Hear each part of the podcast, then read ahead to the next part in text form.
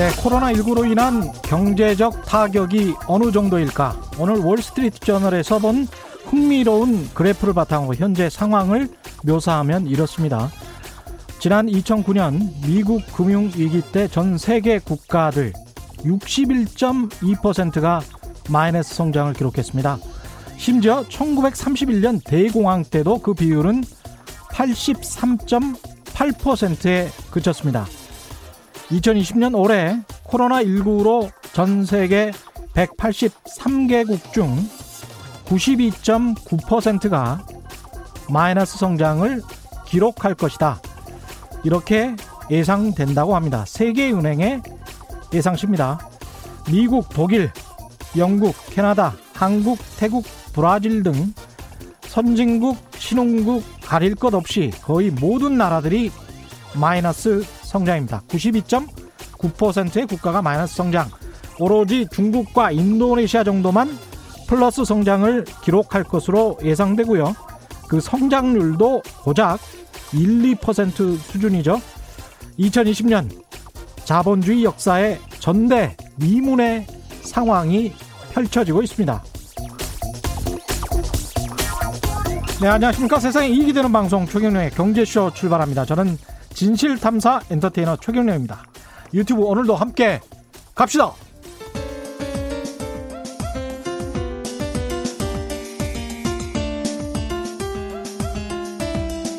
어려운 경제 이슈를 친절하게 풀어드립니다. 돈 되는 경제 정보를 발빠르게 전해드립니다. 예리하면서도 따뜻한 신사 이종우 이코노미스트의 원포인트 경제 레슨. 네, 국내외 경제 흐름을 분석하고 실질적인 투자 정보도 전해드리는 원포인트 경제 레슨 이종우 이코노미스트 나오셨습니다. 안녕하십니까? 예, 안녕하십니까? 청취율 예. 조사는 끝났나요? 청취율 조사 기간 아직 안 끝났죠. 예, 최경영의 예. 경제쇼입니다. 예, 근데 여러분, 예. 그 오늘은 저그 청취율 어그 조사, 예, 조사 예. 그에 대한 그 앞에 멘트가 없네요. 아, 청취율 조사 앞에 멘트는 최경령의 경제쇼를 좀 많이 예. 중간중간에 많이 해라. 예. 이걸 이야기를 예. 하더라고요. 기필코 예. 이번에는 3%를 넘으시길 바랍니다. 예. 지난번에 1%였으니까요. 예. 계속 한 200%, 300%씩 계속 성장하기를 바라고 있습니다. 이번에 10%만 예. 넘으면 아마 KBS 사장님께서 예. 경제쇼 10%는 불가능해요. 누가 압니까 또? 그래서. 예. 경제... 김어준이 15%더라고요. 네. 경제쇼 라이브 한번 하라고 허가하실 것 같은데 10% 모르겠습니다. 예. 뭐 3%도 적합니다, 여러분. 예. 예. 지금 그리고 사실 유튜브나 뭐 이런 쪽에서는 제가 사실상 5% 이상 하고 있다 이렇게 예. 혼자서 생각을 하고 있습니다. 청취율 조사가 좀 틀릴 수가 있어요. 좀 잘 안 맞더라고. 제가 이 여러 이 청취율 조사 방법론에 관해서 다시 한번 좀 검토를 해 보셔야 될 것 같아요. 예. 예. 최경령의 경제쇼입니다, 여러분. 예. 오늘은 그 그린 뉴딜 말씀하실 예. 거죠? 예, 예, 주로 그린 뉴딜에 대해서 말씀을 드리고요. 예, 그 전에 예. 그 전에 예. 지난주에 부동산 대책이 발표됐기 때문에 그에 대해서 좀 말씀을 드리고 예. 또 주식 시장 내에서 종목 간 차별화가 굉장히 심하니까 그 부분에 대해서도 좀 말씀드리고 아, 예, 종, 하도록 하겠습니다. 종목별 차별화. 예. 예, 잠깐만요. 근데 지금 비가 많이 왔었는데 예. 남부 지방 중에서 홍수주의보가 해제 발령된 곳이 있습니다. 음. 오늘 3시 40분으로 섬진강 곡성군 금곡교 지점 홍수주의보를 해제합니다. 예. 오늘 3시 40분 섬진강 곡성군 금곡교 지점 홍수주의보를 해제합니다. 예. 부동산 이야기부터 예. 먼저 하시는 거죠? 예. 7월 10일 부동산 예, 정책. 예, 부동산 예. 정책 나온 부분들에 대해서 한번 음. 말씀을 드리겠는데요. 자세한 사항은 어제 그 방송을 하셨죠. 그 경제쇼 플러스에 있기 때문에 그렇습니다. 예. 일단 그거를 좀 들으시면 될 것 같고요. 제가 예. 말씀드리는 건 이제 거기서 조금 빠진 부분하고 예, 예, 제 생각을 좀 말씀을 드리도록 하겠습니다. 대책이 나오고 언론에서 나온 그 얘기를 이게 모아 보면 크게 음. 네 가지로서 요약이 됩니다. 언론은 뭐라 그럽니까? 어, 우선 이제 공급 관련한 대책이 없기 때문에 예. 반쪽에 지나지 않고 예. 반쪽에 지나지 않기 때문에 과연 효과가 있겠느냐 이게 음. 이제 한 첫 번째 얘기고요. 그렇죠. 두 번째는 예. 이제 사지도 못하고 팔지도 못하게 만들어놨으니 예. 매물이 모두 다 잠겨버리는 형태가 돼서 가격을 떨어뜨리거나 이렇게 하지 못할 거다라고 예. 하는 것이 두 번째 얘기고요. 음. 그다음에 세 번째 언론에서 많이 얘기하고 있는 게 세금을 올리게 되면 그 올리는 부분만큼을 전세에 전가해 버리는 형태가 되기 때문에 예. 오히려 전세 입자들이 굉장히 어려워질 거다. 예. 그래서 정책을 뭔가 잘못 내는 것 같다. 이런 음. 얘기들이 이제 또 많았고요. 예. 그다음에 마지막으로 최종적으로는 결국 지금 금리가 낮고 돈이 많기 때문에 그 부동산은 결국 오를 거다. 음. 이걸로 이제 마무리가 되는 형태입니다. 그래서 아. 이네 가지가 어, 그 대책이 나온 다음에 정부의 음. 이 관련해서 예. 대책과 관련해서 언론들이 주로 많이 얘기를 했던 부분들입니다. 나름대로 뭐 포인트가 있습니다. 예, 그렇죠. 예. 그래서 우리가 한번 이제 볼 필요가 있는데 음. 공급 대책이 안 나온 건 사실입니다. 그리고 나올 수도 없었던 것이 예. 그 대통령이 얘기를 하고 정책이 나오는 데까지 8일뿐이 안 걸렸거든요. 예. 그러니까 8일 사이에 음. 어딘가 그 이 공급을 할 수 있는 지역을 개발한다라고 하는 것 자체가 예. 굉장히 어렵지 않습니까? 예. 그러니까 이번에 포함된다라고 하는 거는 사실상 어렵고요. 예. 그렇기 때문에 이제 그 서울시 내에 공급 지역을 만들기 위한 이제 TF를 구성을 해서 음. 앞으로 시간이 지나면서 계속 아마 그 부분들이 나올 걸로 그렇게 보이고요. 예. 그다음에 또 하나 우리가 생각해야 될 거는 이제 공급이 없기 때문에 가격이 못 오른다라고 얘기하는 예, 그 가격이 오른다라고 얘기하는 거. 예. 이 부분들도 과연 그게 진짜인가라고 하는 거에 대해서 우리가 한번 좀 생각을 해 봐야 됩니다. 이거 좀 생각을 해 봐야 되죠. 예, 그렇죠. 예. 지난주에 제가 나와서 왜 그 반포에 있는 아파트 말씀을 예. 드렸지 않습니까? 예. 강방천 회장이 얘기한 게 아니고 제가 얘기한 겁니다. 제가. 아, 그랬군요. 예, 예. 그래서 얘기 어떻게 계속 그 최경련의 경제쇼를 모니터를 하시는 것 같습니다. 아, 그렇죠. 아니, 그 나오신 부분만 모니터하는 게 아니고 예. 다른 사람이 나왔을 때도 모니터를 하시는군요. 예, 그 필요한 부분들은 전부 다 가고 아, 대부분 한 예. 80% 정도는 다른 아, 분들이 무슨 얘기를 하셨나. 고맙습니다. 예, 그리고 월요일 날 청취율의 1등 공신. 월요일 날 또 제가 방송을 해야 되기 때문에 예. 다른 분들이 방송을 했던 부분들은 겹치는 부분들은 빼야 되니까. 예. 그래서 이제 계속 그 듣죠. 그래서 장병문 님은 청취율이 1%라는 건 완전히 조작. 아마 5% 이상은 될 거다. 예. 저도 그렇게 믿고 있습니다. 장병문 님 화이팅. 예. 예. 자, 그래서 한번 예. 우리가 정말로 그 공급이 어, 적으면 가격이 올라가느냐 하는 부분들을 한번 그 생각해 볼 필요가 있는데 예. 우리나라에서 제가 생각했을 때 일거에 가장 많은 공급 계획을 내놨던 것이 아마 제 생각으로는 일기 신도시가 아닐까라는 생각이 듭니다. 일기 신도시 분당 일산. 그렇죠. 예. 분당 일산 평촌 중동 뭐 이랬으니까 이게 노태우 전 대통령 때였죠. 그렇죠. 예. 노태우 전 대통령 때였는데 음. 이게 그때를 한번 보게 되면요. 89년도 4월 달에 계획을 발표를 했습니다. 예. 그리고 89년 90년도 1월 달에 최초 분양을 했거든요. 음. 그러니까 불과 7개월 만에 분양을 제일 처음에 한 겁니다. 예. 그러니까 7개월 사이에 가격 협상도 다 끝나고 음. 그다음에 토지 매입도 다 하고 막 이랬다는 얘기인데 어떻게 예. 그렇게 됐는지는 잘 모르겠지만 음. 아무튼 굉장히 빨리 했고요. 그다음에 2년 반 만에 최초 입주가 이루어졌습니다. 그러니까 어. 엄청나게 빨리 이루어졌었는데 그래서 그, 그 이후에 막 모래로 예, 그렇죠. 지었다 뭐 예, 예. 너무 많이 예, 원자재를 너무 많은 그 호수를 한꺼번에 짓다가 보니까 2년 반이면 정말 빨리 졌네요. 예, 그렇죠. 예. 그, 그 당시에 한번 그 부동산 가격을 보게 되면요. 89년 4월 달에 계획을 발표했거든요. 음. 그리고 대략 한 6개월 정도에 걸쳐서 보합을 이룬, 그, 그 보합세입니다. 예. 그리고 이제 90년도 1월 달에 최초 분양이 됐고요. 음. 그 다음서부터 1년 반 사이에 그 부동산 가격이 서울의 아파트 가격이 52% 상승을 합니다. 그러니까 엄청난 공급을 하겠다라고 하는 계획을 내놓고 예. 했음에도 불구하고 가격이 52% 올랐다라고 하는 거죠. 참. 그러니까 이게 우리가 그냥 생각하면 예. 공급과 그다음에 가격이 아주 밀접하게 움직일 거다라고 생각하지만 전혀 그렇지 예, 않죠. 가, 과거에 보게 되면 그렇게 밀접하게 움직였던 거는 아니고요. 예. 가격은 결국 보게 되면 가격이 올라가서 피크를 치고 나 그 가격의 기능이 닿을 때까지 중간에 정책이나 이런 부분들에도 불구하고 가격이 오른다라고 하는 부분들을 보여준 거거든요. 그렇습니다. 예. 그래서 그 당시에 보면 이제 최초 분양을 하고 음. 그다음에 52% 오르고 대략 92년도 초 정도 되면 가격이 떨어지기 시작을 합니다. 예. 그때에 어느 정도 떨어졌냐면 1년 사이에 서울 지역 아파트 값이 19%가 하락을 합니다. 1년에요? 예, 1년 사이에. 와. 엄청나게 빠른 속도로서 내려가 버리는 거죠. 예. 그러니까 이런 부분들을 우리가 보게 되면 그 언론에서 이제 공급 대책이 없다라는 음. 얘기를 하지만 물론 예. 이제 공급 대책까지 다 같이 겹쳤다라고 하면 더 좋았겠지만 음. 어 그게 아니라고 하더라도 예. 이게 뭐 그 부분이 없어서 가격을 못 잡는다 이런 부분들은 좀 아니다라는 생각이 그때 들고요. 92년도에 아파트 가격이 그렇게 급락했었던 것은 입주를 시작하면서 그렇게 된 건가요? 입주를 시작하면서도 있고요. 예. 입주 직전 또 입주 이후 뭐 이런 부분들이었었는데 예. 가장 큰 거는 가격이 굉장히 많이 올랐기 때문에 그렇죠. 이미 예, 예. 어. 그러니까 그 87년도서부터 가격이 오르기 시작하거든요. 예. 4년 동안 가격이 오르는데 예. 4년 동안 128%가 상승을 했어요. 아, 이게 그러면 어떻게 보면 우리가 86년 아시안 게임 전후부터 해 가지고 한 4년 동안 이른바 삼조 호황으로 예. 수출해서 엄청나게 돈을 많이 벌고 그때 임금이 팍팍 올라가거든요. 예. 신문사들도 뭐 그 보너스를 1,500%씩 주고 그랬을 때예요. 그때가. 예. 그리고 난 다음에 소득이 그렇게 몇 년 동안 올라가니까 아파트 가격이 피크를 치고 그렇죠. 정부가 이게 어 너무 올라가는 것 같으니까 이게 안 되겠다고 해서 일기 신도시를 발표를 하고 예. 그리고 나서 이제 피크를 친 다음에 입주를 해서 서울의 일부 사람들이 이제 나가고 하면서 그 가격 때문에 또 예. 서울의 아파트 가격이 예. 92년도에 예. 19, 19%. 예, 그렇죠.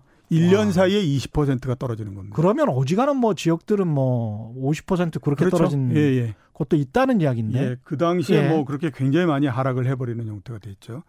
그래서 이제 공급 대책은 그런 부분이고요. 예. 두 번째 매물이 잠긴다라는 얘기를 많이 하지 않습니까? 예. 물론 매물은 잠길 수도 있죠. 왜냐하면 예. 파는데도 또 뭐 돈을 내야 되고 이렇게 되니까 음. 그럴 수도 있는데 문제는 뭐냐면 서울 지역에서 두 가구의 아파트를 가지고 있어서 시가로 따졌을 때 한 25억 정도 된다라고 하게 되면 과세 표준까지 따지면 1년에 한 아, 6천만 원 정도의 세금을 계속 내야 되는 거거든요. 예. 이거는 정말로 무슨 뭐, 어, 그 보답이 있는 건 아닙니다. 예. 1년에 한 번씩 계속해서 6천만 원씩을 내야 되는 거거든요.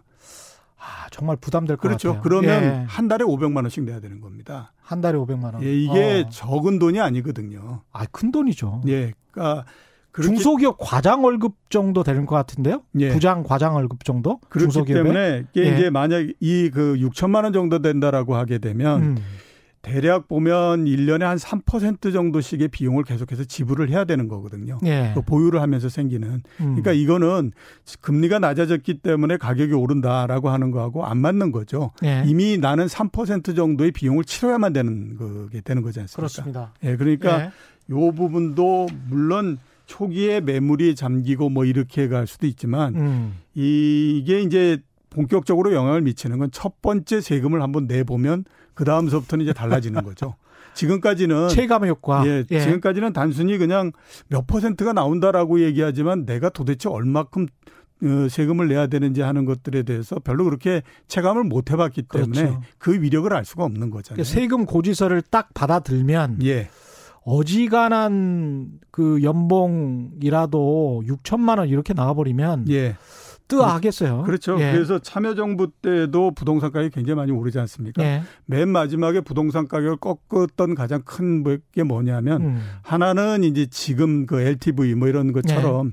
그 대출을 줄여버리는 게 하나 있었고요. 두 번째는 예. 처음으로 종부세가 나오면서 이게 종부세라는 것이 얼마나 위력적인가라는 것을 사람들이 체감을 하기 시작한 거죠. 예. 그때서부터 영향을 받기 시작한 거거든요. 예. 그렇기 때문에 이제 그 뭐 매물이 잠겼다 이런 부분들도 다시 좀 생각을 해봐야 되는 거고. 예. 전세에 전가한다 이런 부분들이 있지 않습니까? 전세는 나중에 전세를 빼줄 때는 그 돈만큼을 돌려줘야 됩니다. 음. 그렇기 때문에 세금을 거기다 전가한다라고 하는 거는 맞지 않는 거고요. 음. 마지막으로 이제 그 저금리로 해서 돈이 많기 때문에 결국에 오른다 이런 예. 얘기들을 많이 하는데 제가 봤을 때는 금리의 영향은 지금 계속해서 줄어들고 있다라고 볼 수가 있습니다. 아, 금리의 영향은 예, 줄어들고 자, 있다. 아까 저 말씀드렸던 것처럼 87년도서부터 91년도까지 4년 동안 어, 서울 지역의 부동산 가격이 128% 상승했거든요. 그다음에 예. 2001년도서부터 2008년도까지 7년 8개월 동안에 걸쳐서 153%가 상승을 했습니다. 예. 이번에 상승이 시작된 게 2014년 1월 달서부터거든요. 예. 아, 예. 그리고 지금까지 보면 6년 6개월 정도 계속 상승을 하고 있는 건데 예. 40% 정도 상승을 했습니다. 어. 그러니까 과거에 비해서는 거의 한 3분의 1 정도밖에 상승을 못 하는 거죠. 예. 금리는 지금이 과거보다도 훨씬 더 낮은데. 최저금리죠. 예. 예. 이게 왜 이렇게 됐냐면 가격 자체가 높아졌기 때문에 그렇습니다. 음. 그러니까 그 87년도나 이럴 때는 음. 그 보통의 이제 그, 어, 뭐 이렇게 금융회사 다니는 그 직원들이 있지 않습니까? 예. 연봉을 한 3년 내지 4년 정도를 모으면 서울에 있는 집을 하나 살 수가 있었죠. 아, 금융회사 직원들이. 예, 그렇죠. 그 당시에 예. 맨 마지막에 가장 많이 올랐을 때에 대치동에 있는 음마 아파트 이런 게 1억 3천만 원 정도였거든요. 89년도에. 예, 그렇죠. 그때에 예. 이제 그한 증권회사에 입사해서 5년 정도가 되면 연봉이 예. 4천만 원 정도가 됐습니다.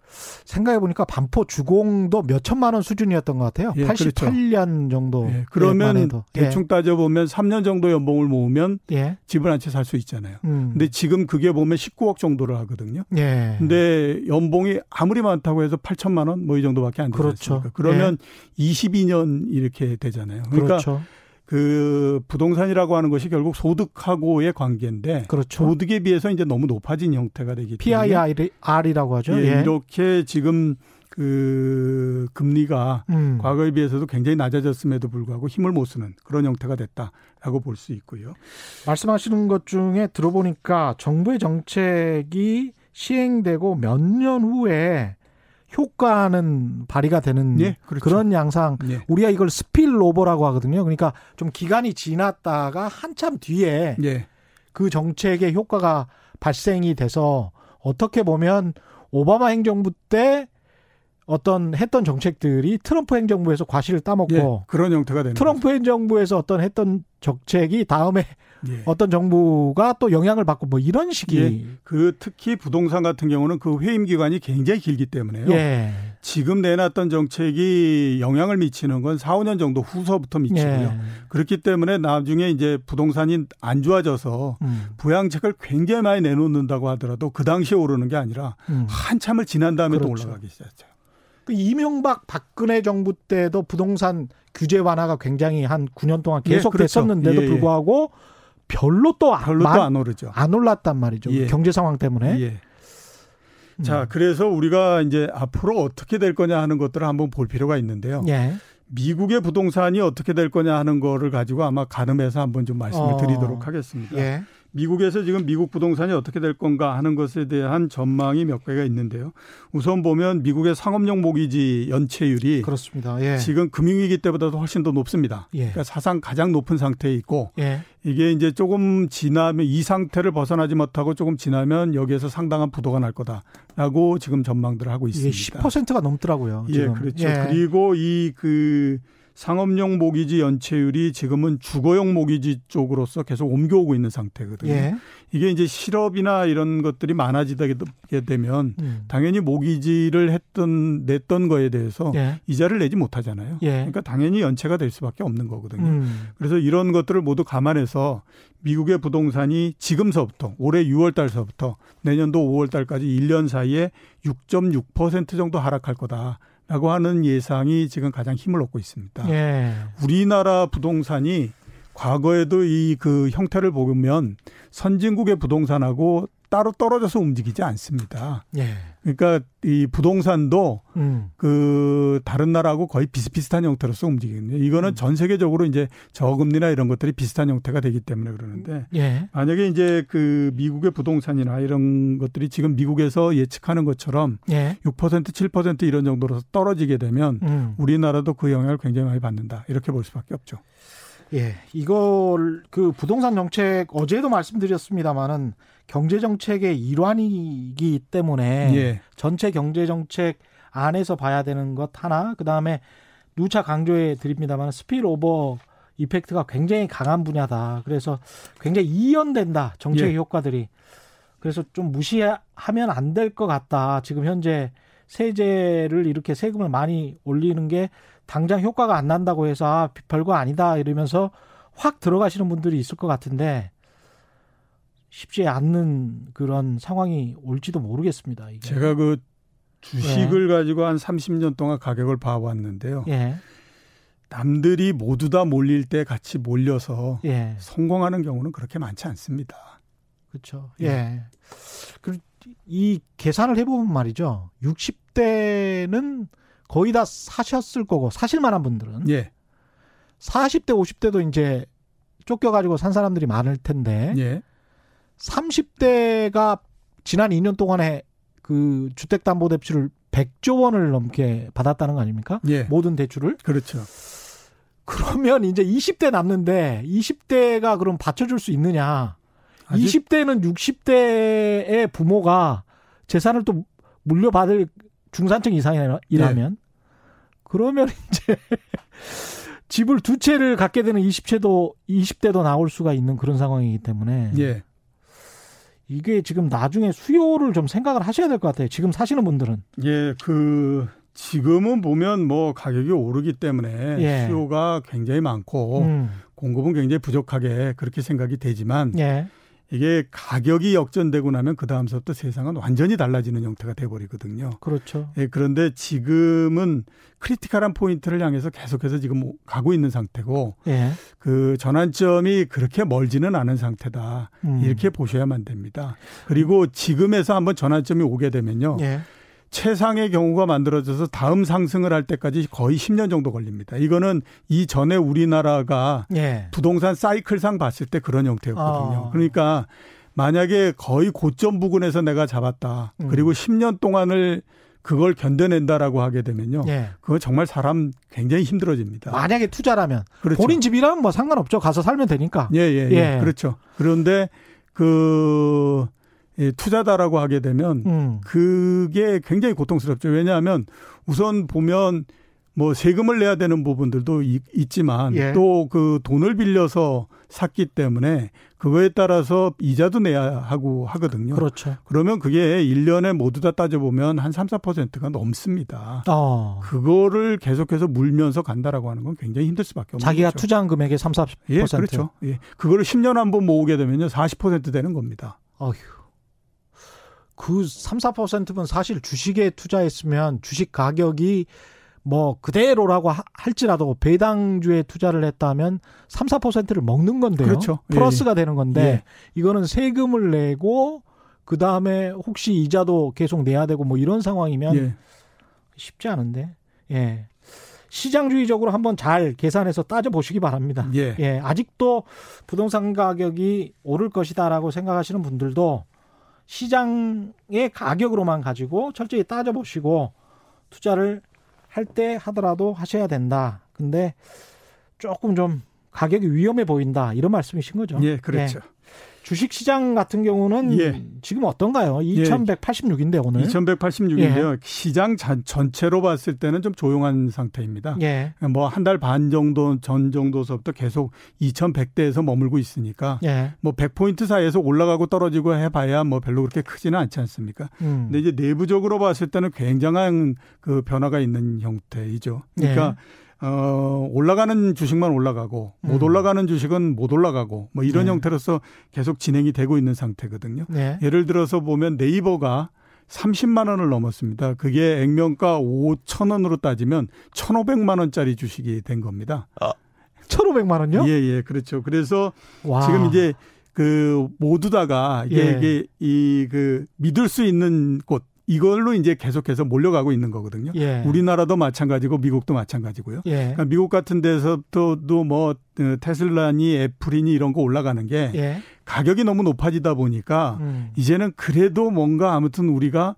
어그 기대를 걸어 볼 수 있고 그 지금 돈을 버니까 한번 이렇게 음. 그좀 희망을 걸어 볼 수 있는 믿을 수 있다라고 네. 하는 쪽으로 그냥 몰려서 계속 가는 형태가 되는 거거든요. 네. 그게 우리나라 같은 경우에는 아까 말씀드렸던 이제 그 어, 포털 이런 회사들도 있고요. 네. 그다음에 게임 회사들도 있고 바이오 그 다음에 뭐 이런 쪽으로서 가는 거고요. 음. 이게 똑같이 우리가 확대를 시켜 보면 부동산도 거의 똑같은 형태인 겁니다. 그러니까 예. 이게 가격이 오른다라고 생각하니까 모든 사람들이 그냥 믿으면서 그쪽으로서 가고 있는 형태다 이렇게 보이거든요. 예. 근데 이런 형태는 굉장히 어떻게 보게 되면 좀 좋은 형태는 아니다 이렇게 볼 수가 있습니다. 네이버가 포가 PR이 굉장히 높겠네요, 그러면. 예, 그렇죠. 예. 그러니까 그 어, 작년도에 나왔던 이익 가지고는 80배 정도 되는 거고요. 80배. 예, 예. 근데 그 이후에 엄청 또 올랐으니까. 예. 예. 그다음에 이제 그 올해에 이 발생하는 이익을 가지고 따지면 한 45배 정도 됩니다. 대단하네요. 예. 예. 그래서 한쪽으로 지금 계속해서 몰려가면서 이렇게 되고 있는 상태이기 때문에 예. 이게 제가 봤을 때 주식 시장은 전체적인 뭐 지수나 이 문제보다는 음. 내부적으로 이렇게 지금 진행이 되고 있는 쏠림의 현상을 과연 쏠리는 쪽으로 탈 거냐 아닐 거냐 예. 이게 이제 사람을 굉장히 피곤하게 만드는 형태거든요. 그러니까 예. 쏠리는 형태 쪽으로 타자니 가격이 너무 높아서 문제가 되는 것 같고 음. 그렇다고 또 쏠리지 않은 쪽으로 가자니 이거는 가격이 안 올라서 또 문제인 거고 그렇죠. 이런 그 형태이기 때문에 예. 에, 주식 시장은 지금 그 문제가 있습니다. 근데 음. 제가 드리고 싶은 얘기는 예. 일단 가격이 쏠림 현상을 통해서 굉장히 높아졌고요. 예. 그 다음에 그게 지금 어, 시간이 뭐 거의 몇 달 정도 계속 그런 형태가 됐었고 음. 지금은 앞에서 우리 네이버의 80배 뭐 이렇게 얘기했던 것처럼 예. 가격 자체가 굉장히 높아져 있는 상태이기 때문에요. 음. 지금 들어가는 것 자체는 별로 그렇게 제가 권하고 싶지는 않다. 이렇게 말씀드리고 싶습니다. 네이버가 이렇게 올라간 게 이제 뭐 네이버 페이도 하고 금융 쪽도 뭐 좀 할 수 있을 것 같고 뭐 이렇게 예. 해서 새로운 수익원이 발굴될 아, 것 같다. 뭐 그거는 뭐 그렇죠. 것. 이제 예. 지금 상승 논리는 그런 형태입니다. 예. 그 이게 에, 뭐 웹툰도 있고 이렇기 때문에 그렇죠. 앞으로 계속해서 이익이 좋아질 거다. 음. 이제 이런 걸로 가는데요. 만약에 떨어질 때는 무슨 얘기를 할까라고 한번 생각을 해보면요. 제 생각으로는 아마 이 얘기가 꼭 나오지 않을까 싶습니다. 예. 옛날에 우리나라의 포탈은 7대 3으로서 네음과 아, 그 네이버와 다음. 이 서로 나눠서 가졌었는데 예. 지금은 보면 어, 네이버가 한 50% 정도 하고요. 예. 그 다음에 구글이 한 35% 정도 됩니다. 많이 약진했네요. 예, 그렇죠. 그 다음에 다음이 한 10% 조금 안 되거든요. 아, 구글 엄청 약진했군요. 예. 근데 구글이 예. 지금 계속해서 치고 올라오는 형태이기 때문에 전 세계 시장에서 구글은 또 완전히 독과점이잖아요. 예, 그렇죠. 그렇기 예. 때문에 이게 잘못하면 1등이 서로 어느 시점인가 뒤집어질 수 있는 형태가 될 수도 있고요. 예. 그다음에 네이버가 물론 다른 여러 가지 뭐 그래서 어 사업을 하지만 음. 가장 큰 부분은 역시 포털이잖아요. 그렇습니다. 그리고 거기에서부터 예. 나오는 광고 수입 이런 것들이 굉장히 큰 거거든요. 일단 가야지 메일도 만들고 뭐 이러니까. 예, 그렇죠. 예. 그게 만약에 에, 구글이 계속해서 이런 형태로서 치고 올라오고 이렇다라고 하게 되면 아마 아. 제가 봤을 때에 지금은 문제 를안 삼겠지만 음. 주가가 떨어지면 그때에서부터 그 얘기를 하기 시작할 겁니다. 아, 그걸 예. 좀 봐야 되겠습니다. 그렇죠. 그게 예. 그 다른 주식들도 다 마찬가지로서 그게 적응이 되는 부분들입니다. 그러니까 예. 뭐 게임업도 마찬가지고 배터리도 마찬가지고 이런 것들이 예. 올라갈 때 논리는 계속 그걸로 가는 거고요. 예. 대신에 떨어질 때는 음. 어 여태까지 거론하지 않았던 논리들이 갑자기 등장하면서 주가를 예. 끄집어 내리는 형태가 돼버리는 거죠. 예. 한국판 뉴딜이라고 하는 그 그린 뉴딜 예. 이야기를 좀 해볼까요? 예. 예. 그 내용을 내일 발표한다는데 예. 어떤 내용이 될 것 같습니까? 원래 오늘 발표하기로 했었는데요. 예. 그 오늘 뭐 일이 있어서 음. 내일 비상경제회의를 통해서 발표를 하기로 했는데요. 예. 어, 내용 전체를 보게 되면 그 이미 어느 정도는 지금 나와 있는 상태입니다. 하나의 네. 큰 부분은 그 디지털 뉴딜이고요. 예. 또 하나는 이제 그린 뉴딜이고 이두 예. 개를 가지고 어 그 앞으로 우리나라 경제를 꾸려가겠다라고 하는 것이 이제 큰 부분인데 예. 이게 왜 중요하냐 하면 그 미국의 경제를 1930년서부터 지금까지를 따져보면 두 번의 기, 그 전환점이 있었다라고 얘기를 하거든요. 예. 그러니까 그 뉴즈벨트 대통령이 했던 뉴딜 정책이 있지 않습니까? 그렇죠. 그게 이제 1935년 정도서부터 시작을 했었는데 예. 그 위력이 언제까지 가냐면 1980년까지 갑니다. 1980년까지? 예, 그러니까 한 50년 정도를 뉴딜 정책을 가지고 경제 근간을 삼아서 가는 거죠. 회사 정신적 가치도 확 바뀌어버린 거죠. 예, 그렇죠. 케인지안이 예. 확 들어가면서. 예. 예. 그 다음에 이제 80년서부터는 보면 그, 저, 이 레이거노믹스가 나오지 않습니까? 그렇습니다. 그러면서 그, 어, 경제 기조가 확 바뀌어가지고 81년에 레이건 대통령이 취임하고요. 그렇죠. 예. 그게 지금 40년째 계속되고 있는 형태이거든요. 아, 그러네요. 그러니까 예. 이그 지금 정부에서 얘기하는 이 뉴딜 정책이라고 하는 거, 예. 이 부분도 한국판 뉴딜이라고 하는 거는 음. 그냥 어, 올해를 뭐 이렇게 이런 기조를 가지고 가자 이런 게 아니라 예. 앞으로 상당히 오랜 기간 동안에 걸쳐서 한국 경제를 이런 틀 속에서 한번 가보자라고 하는 걸로 이제 만든 건데 예. 우리나라도 어떻게 보게 되면 경제가 뭐 60년서부터 이렇게 성장을 했지만 크게 보면 몇 개의 그 전환점을 가지고 왔던 거거든요. 그렇습니다. 하나는 제일 처음에 이제 뭐 박정희 대통령이 제일 처음 대통령이 되면서부터 어 이제 초기에 아무튼 좀 그 개발 정책 예, 개발 정책을 하는 거고 예. 그다음에 이제 70년대 후반 중후반서부터 중화공업으로 들어가지 않습니까? 그렇습니다. 그게 이제 또 하나 큰 틀이었고 예. 포항제철 예, 예. 그다음에 세 번째 틀이 됐던 것이 이제 1999년에서부터 2000년 사이에 DJ 정부가 예. 그 인터넷 초고속 인터넷망을 깔면서 그게 예. 지금까지 우리나라의 IT를 좌우하면서 오는 형태였잖아요. 그렇습니다. 그, 예. 그걸로 해서 지금 한 10, 그한 20년 정도로 온 거거든요. 예. 그래서 지금 정부가 얘기하고 싶은 거는 그린 뉴딜을 이 이번에 이제 그 경제 기조로 삼아서 어. 이거를 가지고 앞으로 한 몇십 년 동안 우리나라 경제가 가는 기조로서 삼아보자 이렇게 이제 얘기를 하고 있는 거죠. 외신들 뭐 이카노미스트나 뭐 이런 쪽을 보면 요즘 강조하는 게 이런 거더라고요. 아무도 정부가 많이 개입한다라고 불평하는 사람들이 없다. 예. 과거 같으면 정부가 개입하고 정부가 뭐 뭘 돈을 푼다고 하고 정부가 무슨 기업을 구뭐 구제한다고 하면 그게 자본주의에 맞지 않는다라는 비판이 굉장히 많이 나왔는데. 그렇죠. 아까 말씀하신 레이거노믹스 이후에 신자유주의 자본주의에서는 그게 주류고 대세였거든요. 예. 근데 요즘 그런 비판은 거의 찾아볼 수가 없다는 거죠. 그러니까 예. 이게 정신적 가치가 변해가고 있다. 큰 정부 위주로 어떤 사람들이 다 이게 이게 당연하다. 예, 그렇죠. 큰 정부일 수밖에 없다. 예. 그럼 다시 이제 뉴딜이라는 거는 30년대 이제 케인지안으로 다 돌아간다는 거네요. 전, 예, 그렇죠. 전 세계가. 예. 어. 그 지금 이제 그 말씀하셨던 것처럼 이 뭐 그린 뉴딜 이런 부분들이 우리나라만의 네. 그 재창은 아니고요. 그렇죠. 다른 나라들도 모두 다 지금 이 부분들을 가지고 얘기를 하고 있거든요. 그래서 음. 왜 그린 뉴딜이 이렇게 세계적으로 화제가 됐을까라고 하는 부분들을 한번 생각해 볼 필요가 있습니다. 예. 원래 이제 과거서부터 보게 되면 재생에너지라고 하는 거는 정부의 지원을 통해서 계속해서 명맥을 유지하거나 발전해 오거나 이런 것들이었잖아요. 예. 근데 최근에 보면 오히려 보조금을 줄이거나 아니면 폐지하거나 이러는 사례가 유럽에서도 나타나고 있고 중국에서도 나타나고 있습니다. 음. 그러니까 과거처럼 보조금을 주거나 그러는 게 아니라 보조금을 예. 폐지하거나 이런 형태가 되는 거거든요. 예.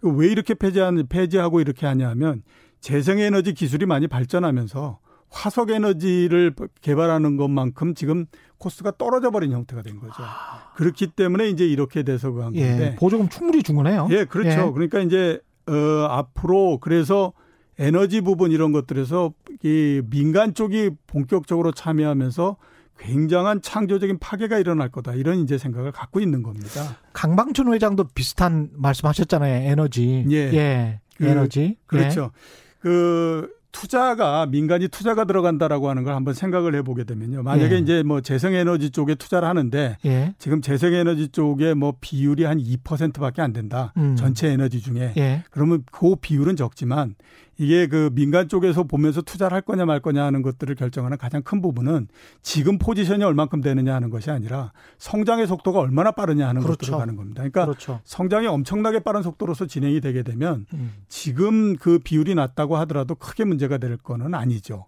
어. 예, 그래서 예를 들어 보게 되면 전기가 조명으로서 등장을 하지 않았었습니까? 예. 그, 그 전에는 뭘로 조, 조명을 했냐면 가스로 했죠. 그래서 왜 예. 가스등이라고 있었지 않습니까? 예, 그렇군요. 예, 예. 예. 그, 근데 전기로서 조명을 하는 것이 한 3% 정도 미국에서 되기 시작하니까 그 다음서부터 가스등으로서 조명을 하던 것이 피크를 치고 내려오기 시작하면서 굉장히 빠른 속도로서 전기가 보급이 되기 시작을 했거든요. 예. 그러니까 지금이 이제 대체적으로 보게 되면 아 이런 에너지의 전환이 올 때가 됐다라고 예. 이제 보고 있는 거죠. 예. 그게 왜 그러냐면 전 세계적으로 봤을 때 지금 풍력하고 태양광 예. 이쪽이 차지하는 비중이 전체 에너지에서 6% 정도 됩니다. 예. 그 중에서 유럽이 15% 정도 되거든요. 예. 유럽의 15%라고 하는 건 굉장히 중요한 부분입니다. 어. 왜냐하면 14%를 넘어가면 예. 그 다음서부터 급격한 전환이 이루어진다라고 얘기를 하거든요. 그렇죠. 쓰면 쓸수록 에너지는 뭐 그렇게 보편화가 되는 거죠. 예, 그렇죠. 예. 그래서 지금 보면 유럽이 15% 정도를 지났기 때문에 유럽에서는 앞으로 신재생 에너지 이 부분들이 굉장히 빠른 속도로서 현재의 화석 에너지를 대체한다. 라고 이제 보는 거죠. 예. 그리고 이미 그런 부분들이 시작이 됐고요. 예. 대개 보면 화석연료의 정점이 오는 것들이 지금 보면 2025년에서 2027년 정도가 될 거라고 지금 생각을 하고 있는 겁니다. 예. 그러면 앞으로 5년 내지 7년 후에 화석연료는 더 이상 이제 그 비중이 확대되지는 않는 형태가 되거든요. 아, 그러면 어떻게 보면 석유값은 계속 내려갈 가능성이 예, 그렇죠. 있네요. 예, 예. 예. 그래서 지금, 지금 많이 팔았는데. 예. 그래서 여기에서 이제 발생하는 게 뭐냐면 매몰 비용이라고 하는 것이 발생을 하는 거죠. 예. 그러니까 만약에 이제 석유를 개발해 놓고 했는데 음. 앞으로 석유의 수요가 점점 점점 줄어들게 되면 예. 개발을 해놨던 석유를 계속해서 파서 쓸 수가 없는 형태가 되지 않습니까? 그렇죠. 예, 그렇게 되면 그거는 나중에 그냥 놔두고 거기에 들어갔던 비용은 에, 그 충분히 뽑아내지 못한 상태에서도 더 이상 쓰지 못하는 형태가 돼버리는 거죠. 유정이 말라버리게 되겠네요. 예, 오랫동안 예, 그렇죠. 안 쓰면 그렇게 되죠. 예. 근데 예. 그게 우리가 단순히 이제 유전만을 생각해서 그렇죠. 예. 자동차 한번 생각해 보시게 되면요. 예. 전기차가 계속해서 보급이 돼서 굉장히 빠른 속도로서 올라가게 되면 음. 지금 내연기관으로서 돼 있는 그 설비나 이런 것들은 나중에 가면 쓸 수가 없는 형태가 그렇죠, 되죠. 그렇죠. 그러니까 지금 예. 이 그린 뉴딜 이런 부분들을 그이 이 앞으로 어 해나가는 데 있어서 예. 가장 큰 힘이 돼야 되는 것도 기업이지만 가장 큰 저항력도 기업에서부터 옵니다. 그렇죠. 예, 그냥 예. 왜냐하면 본인이 이미 해놨던 설비가 예. 그쓸 수가 없는 형태가 되는기 때문에 최대한 그 기간을 시간을 끌어야죠. 이런 형태가 되는 정유 회사나 자동차 회사는 시간을 끌어야 돼. 예, 그렇죠. 예, 어떻게든 시간을 끌어야 예. 예. 본인들이 계속 수익을 낼 수가 있겠죠. 예, 그렇죠. 그래서 미국이 음. 그 일본한테 그 전기 전자 그러니까 전자 산업이 밀린 가장 결정적인 계기가 바로 그런 거였거든요. 예. 그러니까 미국이 이미 트랜지스터를 개발을 해놨었는데 예. 그 전에 대부분 진공관에다 맞춰서 설비를 다 해놨었거든요. 기, 그랬었구나. 그 모든 예. 그 미국에 있는 전자회사들이 예. 그러니까 진공관을 모두 다 폐지해 폐기해버리고 어, 트랜지스터로 넘어오지를 못하는 형태가 된 매몰 거예요. 비용 때문에 네, 매몰 비용이. 근데 예. 일본 같은 경우에는 트레 그 진공관에다가 투자해 놓은 것이 거의 없다 보니까 그렇죠. 그냥 트랜지스터로서 가버린 거죠. 그래서 그 매몰 비용을 아까워하다가 미국이 전자 산업을 놓쳐버린 거거든요. 그러니까 앞으로 그린 뉴딜에서는 예. 그 부분들을 잘 봐야 됩니다. 그러니까 매몰 비용을 과연 어떻게 처리할 것인가 예. 이 부분들도 굉장히 중요하다라고 봐야 되죠. 중국이 무서운 게 지난번에 그 휴대폰 페이 이야기할 때 예. 중국이 왜 그렇게 스마트폰 페이가 발달됐는가 신용카드 회사들이 없어서 예. 신용카드를 거의 안 쓰니까 휴대폰으로 그냥 바로 넘어갈 수 있었다. 예, 그렇죠. 그리고 똑같이 예. 중국이 왜 그렇게 휴대폰이 발전했냐. 그 우리나라 같은 경우 한국통신이 유선 전화를 하지 않았습니까? 예. 근데 중국 같은 경우에는 유선 전화를 어느 정도 이 있는 상태에서 예. 이미 세계적으로 휴대폰이 들어왔기 때문에 예. 유선 전화 쪽에다 더 크게 투자를 하지 않은 상태에서 그냥 그 무선 전화로서 넘어가 버린 형태가 된 거죠. 그러네요. 미국의 Verizon이랄지 한국의 그 KT랄지 유선 전화 부분을 어떻게든 그 뭐랄까요 수익을 돌리기 위해서 굉장히 많은 고통을 겪었었거든요. 예, 두 회사 그렇죠. 다. 근데 중국 같은 경우에 그런 과정이 없으니까 훨씬 더 유리한 측면이 있겠습니다. 예, 그렇죠. 예. 한진호 님, 학비 내고 듣는 강의보다 교수진도 빵빵하고 quality가 고급진 최경령 대학으로 갑시다. 정치율 3%. 예, 정치율 3%. 3%만 이번에 달성하면 됩니다. 5729님, 유동성 과잉과 정부 부채 과다로 인플레이션을 아, 조장할 수 있다는 전망이 있는데 이렇게 생각하시는 분들도 있어요. 유동성 예. 과잉과 정부 부채 과다 때문에 인플레이션을 조장해서 경제 성장률을 어떻게 좀 높여 볼까?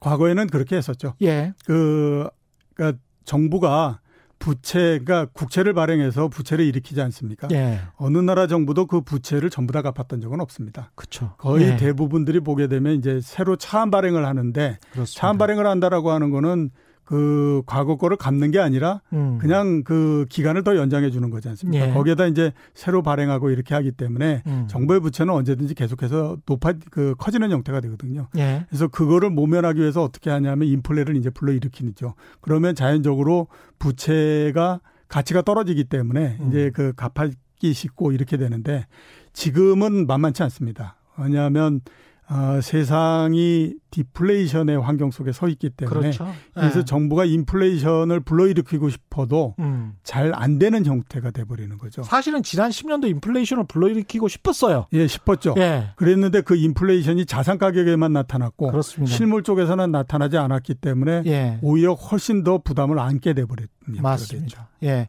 설스 지큐님은 이젠 국가 자본주의 시대가 도래했다고 봅니다. 국가 자본주의라는 말은 이제 중국의 state capitalism이라고 국가 자본주의를 썼고 지금의 자본주의는 공공 자본주의라고 저는 규정을 할 수도 있을 것 같아요. 예. 왜냐하면 영국 사람들도 레이건과 똑같이 이제 대처리즘이 유행했지 않습니까? 예. 그래서 철도 뭐 수도 다 민영화 시켰는데 거기 영국인들의 지금 한 70% 정도가 야 이거 다시 공영화 시키자. 예.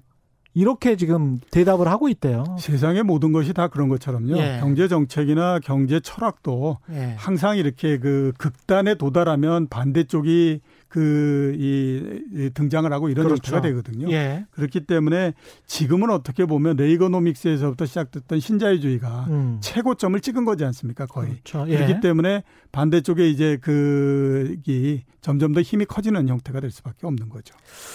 그 뉴딜 이야기를 할 때 지금 예. 운송 부분 자동차 이야기를 안 할 수가 없는데요. 예. 이게 지금 앞으로는 어떻게 바뀔까요? 예, 일단 뭐 세 개 정도의 변화가 있을 거라고 제가 음. 생각이 됩니다.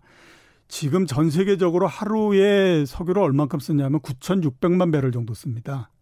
예. 그 중에서 62% 정도가 운송 부분에서 사용이 됩니다. 그렇군요. 예, 예. 그래서 어, 세계의 변화는 제일 첫 번째를 보면 전기차나 이런 쪽이 앞으로 대세를 이루면서 계속 커질 거다라고 예. 보이는데요. 지금도 보면 뭐 테슬라가 올라와서 완전히 난리가 아니고 뭐 이런 형태가 되지 않습니까? 전기차가 최근에 곽강을 받는 가장 큰 이유는 뭐냐면 에, 배터리 쪽이 굉장히 발전을 했기 때문에 그렇습니다. 예. 그러니까 2010년도만 하더라도 킬로와트 시당 리튬 배터리가 1000달러 정도였었어요. 비쌌네요. 예, 예. 근데 그게 2017년도가 되면 200달러로 떨어지고 음. 지금은 거의 100달러 정도밖에 안 하는 형태거든요. 예. 근데 거기에 이제 집적도가 있지 않습니까? 그러니까 그렇죠. 그러니까 이게 배터리 예. 내에 얼마나 성능이 높아지느냐 하는 건데 예. 성능은 매해마다 5에서부터 7% 정도씩 올라옵니다. 어. 이게 이제 반도체 같은 경우에 우리 보게 되면 왜 무어의 법칙이라고 있지 않습니까? 그렇죠. 18개월 만에 집적도가 배씩 올라간다. 그렇죠. 이런 거 있지 않습니까? 예. 그렇게 해서 점점 소형화됐기 때문에 음. 그이 전자산업이 그 발전을 한 거거든요. 예. 똑같이 보게 되면 배터리가 이렇게 점점 집적도가 높아지면서 성능이 개선이 되다가 보니까 앞으로 계속해서 이제 배, 그 전기차 이런 부분들이 에, 그 대세를 이루는 형태가 되는데요. 지금 예상으로는 2030년 정도가 되면 대략 3천만 대 정도 되지 않을까. 전 세계적으로? 예, 그렇죠. 예. 상을 하고 있습니다. 2025년도가 되면 중국의 승용차 판매 19%, 유럽은 14% 정도가 전기차로 나간다. 이렇게 예. 그 전망을 하고 있거든요. 앞에서 제가 말씀드렸던 것처럼 14%를 넘으면 그 다음서부터 급격한 전환이 이루어지거든요. 14%이 숫자를 좀 주목해야 되겠네요. 예, 예 그렇죠. 에너지 부분은. 예, 예, 그게 2025년이기 때문에 앞으로 예. 마, 마, 그 많이 넘지 않았잖아요. 우리도 비슷한 거죠? 예, 그렇죠. 예. 우리도 여기에서 약간의 그 뒤에 시차만 있을 뿐이지 예. 아마 크게 뭐 여기에서 달라지거나 그러지는 않을 걸로 보이기 때문에 예. 그래서 지금 이제 전기차 이런 부분들이 굉장히 각광을 받고 있다라고 봐야 되고요. 예. 그다음에 이제 두 번째로 우리가 봐야 될 거는 이제 그린 뉴딜이라고 하는 것이 우리 왜그 그 그린 하게 되면 과거에도 한번 그 경험이 있잖아요. 녹색, 녹색 성장. 그죠? 예, 예, 예. 이명박 대통령 예. 때. 근데 예. 녹색 성장하고 그린 뉴딜의 가장 큰 차이는 뭐냐면 그린 뉴딜은 이제 IT에 관한 기술이 거기에 접목이 되는 겁니다. 어. 그러니까 이제 센서나 이런 것들을 거리에다가도 설치를 해서 예.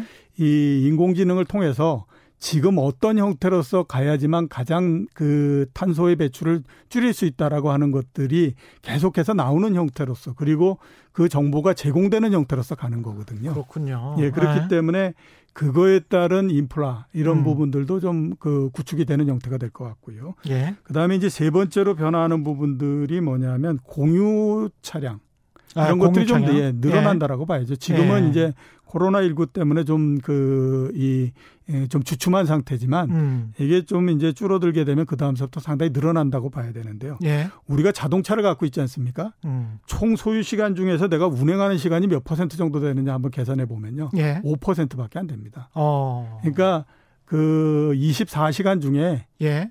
뭐 불과 한 40분 정도만 운행이 되고 있는 거고 예. 나머지는 다 서 있거나 뭐 이런 형태가 되는 거거든요. 어. 그렇기 때문에 보통의 좌석이 자동차가 다섯 좌석으로 그렇죠. 있지 않습니까? 예. 그 중에 차 있는 거는 1.5 좌석 정도. 그렇죠. 네, 이렇게 돼 있기 때문에 우리가 아침 출근길 생각해 보면 알 수 있습니다. 예. 예, 그렇죠. 그래서 요 IT 기술이나 이런 음. 것들을 통해서 음. 공유 차량 이런 부분들도 좀 늘리는 형태로서 예. 가는 겁니다. 그래서 어, 전체적으로 운행도 줄이고 그 다음에 전기차나 이런 부분들도 늘리고 그래서 음. 탄소의 배출을 줄이고 이런 형태로서 가는 것이 이제 운송 부문에서의 그린이들 이렇게 볼 수 있는 거죠. 7465님은 최경영의 경제쇼 이 방송은 청취율과는 상관없이 계속해서 진행돼야 하는 공영방송이 반드시 방송해야 하는 필수 방송입니다. 7465님, 감사합니다. 평소에 청취만 하고 댓글 올리는 사람이 아닌데, 청취를 조사한다고 해서 글 올립니다. 7465님, 감사합니다. 최경영의 경제쇼. 예. 숲 사이, 파란 하늘님입니다. 재테크는 본인 판단과 운명이라고 생각해봅니다만, 본인 판단과 운명, 판단 능력도 없고, 경제쇼 청취할수록 겸손해지고 움츠려드는 느낌입니다. 겸손해지시는 거는 좋은데 움츠러들지는 네, 뭐 예. 움츠려드실 필요는 없죠. 예, 없죠. 예. 겸손한 것은 투자에 굉장히 좋은 덕목인 것 같습니다. 김재현님은 테슬라 주식, SK 바이오팜 어떤가요? 투자 가치 있나요? 이렇게 물어보셨네요. 일단 SK 예. 바이오팜은 그 가격이 상당히 높고요. 예. 어, 지금 이제 그 바이오가 한참 좋을 때 상장을 했기 때문에 예. 이게 상장을 해서 며칠 안 됐을 때는 그 기업의 정확한 주가의 가치가 얼만큼 되느냐 하는 것들을 산정하기가 어렵잖아요. 그렇죠. 그렇기 때문에 오히려 이제 상당히 많이 올라가 버린 그런 형태가 돼서 음. 어, 제가 봤을 때는 지금은 상당히 좀, 좀 부담이 되는 가격이다. 예, 이렇게 보이고요. 그다음에 테슬라 같은 경우에는 너무 작년도 하반기서부터 가격이 너무 많이 올랐습니다. 예. 3배 넘게 올랐기 때문에 음. 물론 이제 아까 말씀드렸던 것처럼 전기차가 앞으로 대세가 될 가능성은 높지만 예. 주식 시장이라고 하는 것이 가격이 많이 올라가게 되면 15년 후에 발생할 일을 지금으로 끌어다 대서 그 선반영하죠. 네, 선반영을 해버립니다. 예. 그리고 난 다음에 주가가 떨어져서 그 다음 또 뭐 한 몇 년 동안 고생을 하다가 그렇죠. 그 다음에 이제 원래 그 15년 후에 일어날 거에 맞춰서 올라가거든요. 예. 근데 지금은 보면 중간 과정이 생략돼 버린 형태입니다. 그렇죠. 그러니까 15년 후에 발생할 거를 지금으로 끌어다 대 버린 형태이기 때문에 예. 예, 지금 투자하시는 거는 좀 그렇고요. 일단 음. 아무튼 좀 어, 지금은 한숨을 좀 돌리시는 게 맞는 전략이 아닌가라는 생각이 전기차로 얼마나 돈을 많이 벌지는 모르겠습니다만은 경쟁자들도 가만히 있지 않을 것이다. 예, 그렇죠. 벤츠랄지 현대차랄지 이런 회사들도 패스트 팔로워 전략을 지금 추구를 하고 있거든요. 예. 마켓이 어느 정도만 형성되면 바로 들어갈 수 있다라는 것이고 지금이 지금 타이밍이라고 해서 계속 아마 차를 생산을 해낼 거기 때문에 경쟁이 만만치가 않을 것 같습니다. 예, 나중에 예. 시장이 본격화되면 예. 그때는 모두 다 뛰어드는 거거든요. 예. 지금은 시장이 본격화 안 됐으니까요. 마지막으로 뉴딜 정책이 투자에 어느 정도는 영향을 미치게 되는 예, 겁니까? 그렇죠. 예. 일단 종목별로 상당히 영향을 미친다라고 봐야 되는데 최근 예. 배터리 기업들 많이 올라가는 것도 예. 뉴딜에 의해서 올라가는 거거든요. 예. 그렇기 때문에 앞으로는 전력 구축과 관련한 인프라나 음. 재생에너지 이 부분들이 이제 각광을 받을 가능성이 있으니까 예. 그쪽에 좀 관심을 가지시는 게 맞지 않나라는 생각이 좀 듭니다. 예. 이 반스타일님의 질문은 나중에 모았다가 예, 다시 이종우 이카노미스트 오시면 질문 드리도록 하겠습니다. 오늘은 여기까지 하겠습니다. 지금까지 이종우 이카노미스트와 함께했습니다. 고맙습니다. 예, 고맙습니다. 예. 최경련의 경제쇼 오늘 준비한 내용은 여기까지였습니다. 고맙습니다.